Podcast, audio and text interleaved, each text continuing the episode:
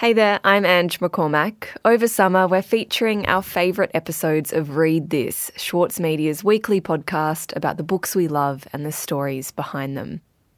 Today, host Michael Williams speaks with Melissa Lucashenko, the acclaimed Indigenous Australian author and Miles Franklin winner, about her new book, Edenglassie.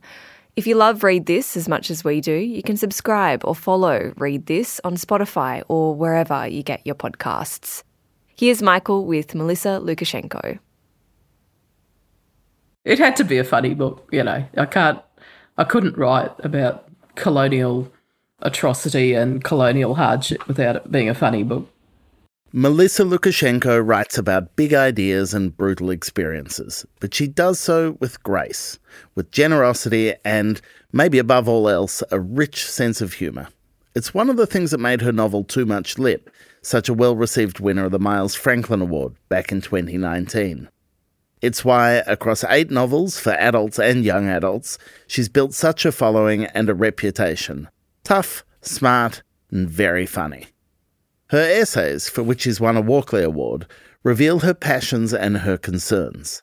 Intergenerational poverty, structural violence and racism, the injustices of our legal and prison systems. The anger and grief is there in her words, and it's unmistakable. But Melissa is also a smartass of the first order. I love her books for how she channels big concerns into lively plots, memorable characters, and a voice that's entirely her own. Her latest novel is called Edenglassie. It takes its name from the penal colony turned settlement that became Brisbane. Edenglassie is a hybrid of Edinburgh and Glasgow, and as Melissa puts it, the name is a kind of title that gives a nod to the paths not taken. It's a story set across two timelines. It follows the familial links between activist Winona and her grandmother Eddie in the present day, and life in the colonies in the 1850s, and a chance meeting of young saltwater man Mulanyin and Nita, servant to real life colonial family the Petries. A history and a story shadowed by violence, but ultimately, at its heart, it's a love story. I'm Michael Williams, and this is Read This, the show about the books we love and the stories behind them. Melissa Lucashenko, are you a romantic? Oh, absolutely. What's life without romance? This book, but also in your other books, in Too Much Lip, that romantic heart beats pretty strongly as a kind of narrative driver. And I'm interested in how you balance love stories with the other kind of stories you want to tell. Well, the thing about love stories for an Aboriginal writer is that it's a revolutionary act to write us, to imagine us, or to be a black fella who's fully rounded and um, out there having a life that contains joy and beauty and connection instead of all the uh, negative tropes that you know we're supposed to inhabit. I'm really glad you mentioned joy there because it does seem to me to be such a crucial thing in your books. I don't know anyone else who can write about hard things, racism, grief, trauma, dispossession, with more joy, which seems like an unlikely proposition, but it seems really crucial to understanding your work. Yeah, well, you know, if you knock around with poor people, black fellas, people in the underclass and um, in the prison class, you know, you'll be laughing from dawn till dusk. the ability to, to spin a yarn and to make people laugh is, is really highly prized. And rightly so, you know, because sometimes the power to laugh at authority is the only power people have. Too Much Lip, one of the first triggers for that was a story about your own grandmother shooting a guy. And that yeah. that kind of place where family history coincides with the broader history, you knew that's where the story was. Was there a similar moment for Edenglassie? Yeah, there were two uh, historical incidents that were precipitating. The hanging of Dundalli on the 5th of January 1855 was uh, an absolutely pivotal moment in the frontier wars in what was then New South Wales and is still Moreton Bay. And that image of the hangman botching the hanging in front of an assembled crowd of possibly one or two thousand people, a lot of them angry blackfellas, that was just begging to be fictionalised. But the other incident, which struck me even stronger, was when I found a story of early Queen Street in central Brisbane, for your listeners that don't know Brisbane. Back then, it would have been a dirt track through the centre of this tiny colonial outpost that was Brisbane, a place of about maybe 800 or 1,000 white people and an, approximately the same number of Aboriginal people. And an Aboriginal man was kneeling in the centre of Queen Street and reciting the Lord's Prayer so that he would be given a half a cup of rum.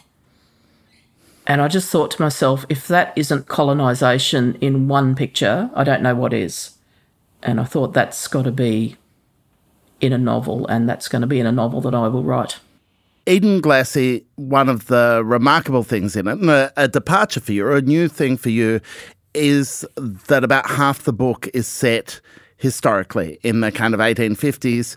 And that's a literary space that often isn't earthy or funny or populated by real human beings. How hard was it to both honour the history and not then turn it into this kind of sermon? Um, oh, look, there was a lot of hard work in the book. But see, I rang up Tony Birch and I said, um, Birchie, how do you write a historical novel? Because, of course, Tony was a historian before he became a, a leading literary novelist. And he said, You don't. And I said, Eh? And he said, You just write a novel. And that was the best advice that I could possibly have got because I knew I was in danger of like wandering into this turgid space with these like stiff sentences and just not readable at all. Um, and as soon as Tony said that, a light went on in my brain, and I just went, "Oh yeah, right." So, you know, imagine the vernacular, do the research. You know, I read things like The Fortunes of Richard Mahony and for the term of his natural life and a whole heap of old colonial era novels and um, got the language right for the non-aboriginal characters i just sort of did what i usually do with a novel is you know try and make people come to life on the page and be in conflict be in love and have adventures I think about the kind of contrast between your present day protagonist, Winona, and the woman at the heart of the historical story, Nita and mm. what kind of rebellion or insubordination or a challenge to kind of structural power looks like in those two different time periods. Mm. Was it hard toggling between those voices, finding the right register to make acts of protest make sense for their historical period? The contemporary voices were very easy.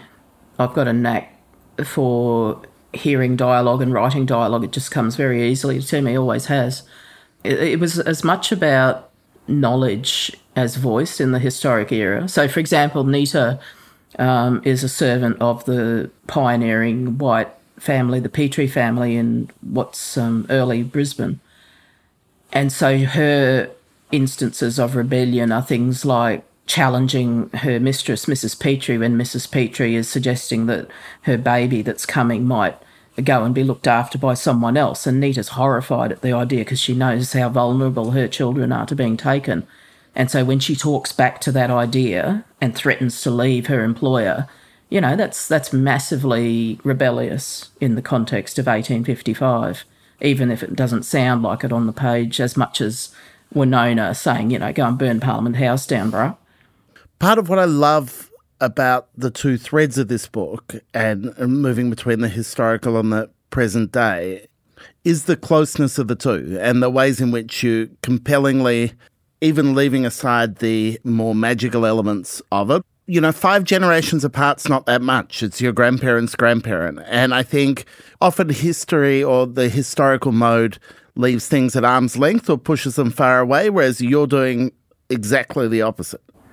Well, it's good to hear you say that, Michael, because of course, being down south where you are, it is further away than it is in Queensland, Northern Territory, top of WA. But um, my mother was raised by her grandmother, who was a slave yep. in colonial Queensland. And in the research for the book, I was talking to a Mununjali man that I know, and uh, he told me without, you know, assigning any great significance to it. But he named a family member, I'm not sure if it was his grandfather or the next generation up, but someone who had told him that when the white people came, the Mununjali people saw their veins through their white skin. And that was amazing to them because they'd never seen veins before, you know, because the skin was too dark. And they said, oh, they look like those white skinned frogs. and so, you know, these personal anecdotes and reminiscences are very much alive in the community today. So you're absolutely right. You don't even have to engage in collapsed time to to know that it's not very far away at all.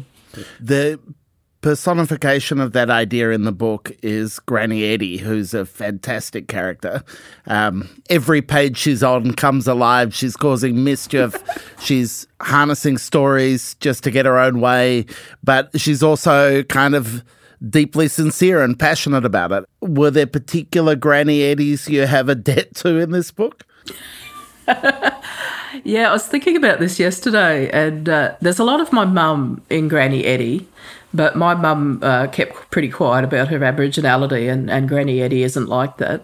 So there's that difference. But yeah, the, the language that Granny Eddie uses is quite similar to the language that my mum used. They're the same vintage.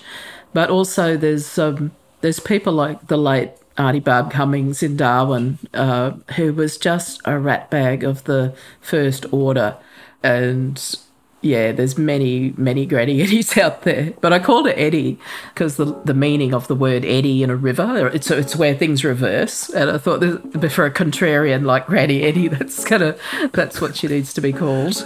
I think you can run an argument, Melissa, that you are our poet laureate of rat bags. That there, there's no one in our literary firmament who nails rat bags better than you do. Oh, that's great. I'll have a business card made up post haste. Coming up after the break, Melissa Lucashenko discusses the necessity of being a ratbag against a backdrop of colonial power, and how finding a voice of resistance underscores her writing.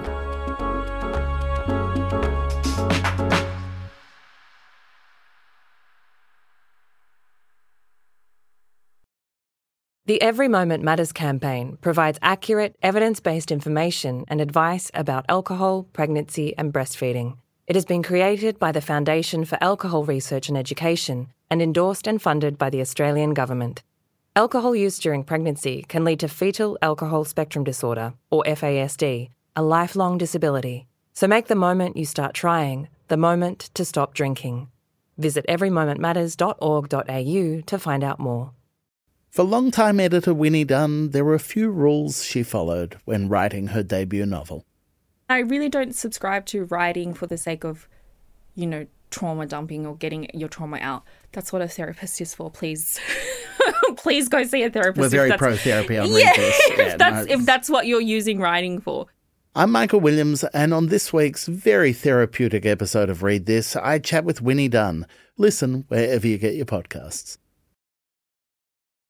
Melissa Lucashenko's latest novel, Edenglassie, opens with the indefatigable Granny Eddie taking a fall and winding up in a hospital bed trying to make sense of the stories and memories that circle around her.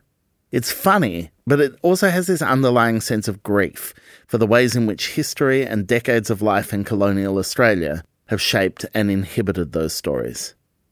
As Granny Eddie works out what she wants to share, there's this feeling that this kind of storytelling is more than just entertainment. It's a tension Melissa knows all too well. Yeah, Mum did what a lot of colonised people have had to do, you know, throughout history, and that is to hide her true self. And she buried her Aboriginal self very, very deeply. Um, I glimpsed it from time to time, and the values of being Aboriginal were always present in our family uh, these cultural influences and moral stances that I only realised in retrospect were coming down through my great grandmother who raised my mum and my grandmother and my aunt and uncles north of Brisbane. There's a great line uh, just towards the very end of the book when uh, Opal is having a go at Dartmouth, who's another great character in the book. Incredible. But what what she says is that yarn's not yours to tell, mate. Mm, mm. Um, to anyone, let alone Granny Eddie of all people, the nerve. Your work is so suffused with kind of authenticity of voice and care, and care for like passing on these stories and different things. Mm. And I, I wonder about the trauma of having that fractured for your mum that she couldn't do it in the same way. Yeah, I think because she grew up with her grandmother and her extended family in what was effectively a blacks camp outside Gympie, mum never lacked a sense of belonging, but she, as far as I know, didn't know um, cultural stories because her grandmother was removed and herself didn't know exactly where she was from. The family lore says that she was from the Tweed River in Bundjalung country. And one of the only snippets of information that we've got is that a fishing or oystering boat came to Tin Can Bay where she lived in later life, and those people knew her family. Uh, one of the things that I was thinking about in this book, and it comes back a bit to um, characters like Nita and Winona, but it's also the case in your earlier books. You're drawn to these kind of rebellious, confrontational characters. And I want to know how autobiographical that is. You know, you've established you're a romantic, you're a lover, but you're also a fighter, yeah? Uh, if you say so, Michael. uh, well, well, you know, I, I wouldn't want to put words in your mouth, but I. Uh... yeah, look, I was um, quite stroppy in my 20s. Um, I grew up very meek. My mum was terrified of authority, white authority. Uh, so I was told as a kid, you don't put your elbow out the car window, the police will come. Uh, and I grew up absolutely shit scared of police, anyone in authority. And I think that's partly about Aboriginal deference to age, but very much about keeping quiet, keeping under the radar so that you don't attract the wrong sort of attention and get dragged off to the bloody um, orphanage or foster home, which is what happened to my great grandmother and almost happened to my grandmother, the protector. But yeah, in my 20s, I got a little bit mouthy, and uh, probably in my 30s, got mouthier still if there's a spectrum between Winona, the activist, and Granny Eddie, the elder full of pethidine in hospital, it probably sits smack bang in the middle, Michael. That, that's a very healthy place to be. I mean, I know you're a pacifist. Like, I know that's an important part of your political ideology. But I also know that you channeled a whole lot of your kind of adolescent energy into karate. So you're a pacifist mm. who understands that there are impulses, feelings, angers that need direction or need channeling in useful ways. Yeah, especially for young people. And, and of course, Winona's 20 something, maybe 27 or 28, and uh, is just incandescent with rage. and it's so much fun to write characters like that, you know, when you, you take the brakes off and you take the, the bridle off and you just let the character go. Um, the thing is, I probably am a pacifist, although it's not a word I've attached to myself you've got to be mindful of what you're starting when you are part of an Aboriginal community. You know, we don't have the luxury of going and giving cheek to coppers or running amuck because we're not protected by white privilege. I'm fair skinned, so if I'm on my own and it's not going to come back on any other Aboriginal people, then maybe I do have that privilege. But as a general rule, you've got to be thinking, you know, a week, a month, a year down the track and say who is going to be affected by what I do here, you know, are people going to die? And so that's the source of my pacifism or my restraint. I'm interested in feminism in your work and in particular in Edenglassie. I read a quote from you where you talked about the need for writing to require internal excavation. And you quote the Cornel West thing about struggling against the white supremacist inside. Um, mm. And it seems to me that for several of your characters in this book and other books, there's a bit of struggling against internalized misogyny as well and internalized pressures of patriarchy. How important is that in your work? Yeah, I was keenly aware of having to portray gender relations quite differently in the historic era. You know, there's not much queer content in the book compared to some of my other books.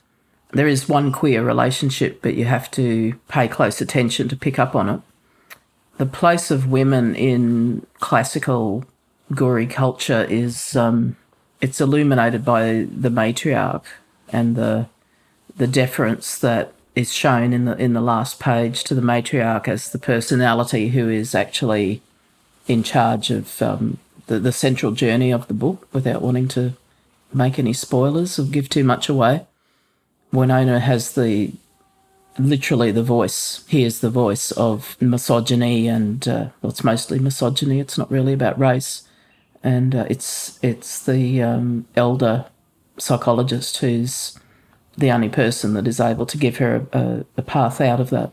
Yeah. Yeah. I just want to ask again about whether in writing this you felt a different set of responsibilities. Like I remember speaking to you about Too Much Lip and you talked about the awareness of the responsibility in depicting flawed mm. Indigenous characters and how that would be received in contemporary Australia and what your mm. responsibilities were to get that right. And I'm yep. I'm curious about whether the historical context gave it another level of that again, where you felt like you owed something uh, to a potential reader. Yeah, yeah, and in more than one way.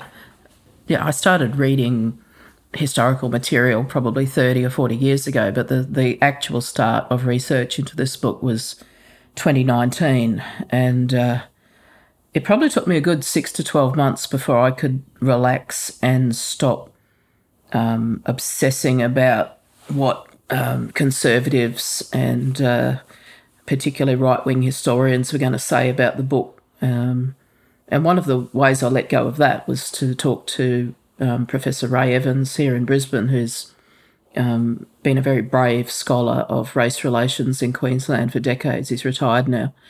And uh, I was talking to Ray about having to get things right and, and, you know, not bugger the history up. And then I said to him, Well, it is fiction, of course. And he just looked at me and he said, Melissa, it all is.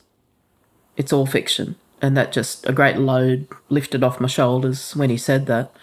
And then on the other side, I was talking to um, Auntie Pat O'Connor, who's the senior uh, Yugambeh Kombumerri woman who endorsed the project from the start and uh, she was cautioning me to get it right, you know, get the details right, get the stories right. And I said, yes, I'm trying my hardest. And uh, I said, it is, it is a novel though, it's not a history book. And she said, yes, but people will treat it as though it's history. People will take it as gospel. And that pulled me up and thought, yeah, well, that's, that's true. Uh, once a story's out in the world, it does get repeated and believed, as we all know from the example of old mate Donald Trump.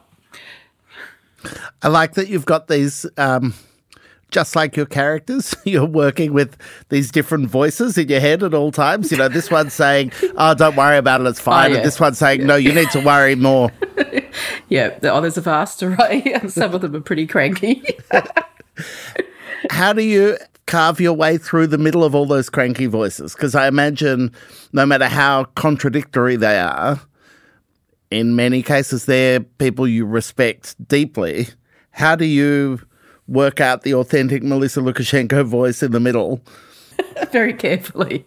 Oh, that's that's part of the work of the novel. You know, I I really can't overstate the amount of bloody sheer hard work that went into this book.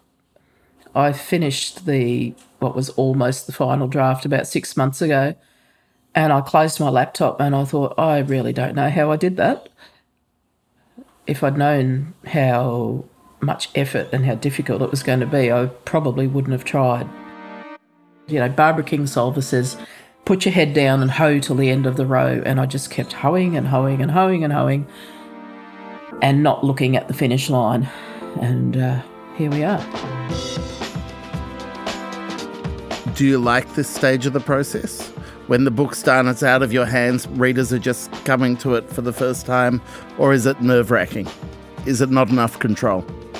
Um, I'm enjoying it this time. I haven't in the past, but I don't think I've finished a book and been as happy with it as I have with Edenglassie. I think I, I set myself a high bar. I wanted to write a better book than Too Much Lip, and I wanted to achieve different things than I achieved in Too Much Lip, and you know, I'll have to look back on the book in a year or two to have a, any kind of real um, distance. But at the moment, I think I'm happy with it. And yeah, I am looking forward to doing the festivals and seeing what people reckon.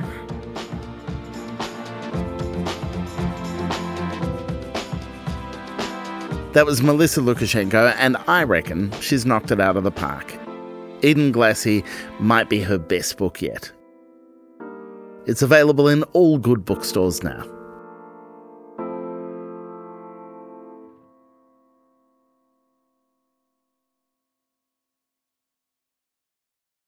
Sydney Dance Company explodes on stage with Momenta. This world premiere by acclaimed choreographer Rafael Bonachela is unmissable contemporary dance. Strictly limited season from the 28th of May to the 8th of June. Book now at sydneydancecompany.com. Before we go, I wanted to let you know what I've been reading this week. First up is the new one from Mick Herron. I'm a complete sucker for his books. His Slow Horses series, which was adapted for Apple TV, is like John Le Carre meets The Thick of It spy shenanigans with an overlay of depressing office life. They're very funny. His latest is called The Secret Hours, and it's terrific. It divides its time between Berlin of the 90s and present day England. They're billing it as a standalone, but honestly, it's more of a prequel. The payoffs and links to the series are delicious, and familiar characters are lurking in every shadow. It's so much fun. And one of the best local debuts of recent years was Laura Jean McKay's The Animals in That Country. Her follow up's called Gunflower. It's a book of short stories, and based on the first four, it confirms that she's not a one hit wonder weird, suffused with anxiety, and with a preponderance of animal cameos, it's terrific. You can find these books and all the others we mentioned at your favourite independent bookstore. Or if you want to listen to them as audiobooks, you can head to the Read This reading room on Apple Books at apple.co slash read this. There's a link in our show notes. That's it for this week's show. If you enjoyed it, please tell your friends about it and rate and review us. Read This is produced and edited by Clara Ames. Mixing and original compositions by Zoltan Fecso, and special thanks this week to Tiffany Dimmack. Thanks for listening. See you next week.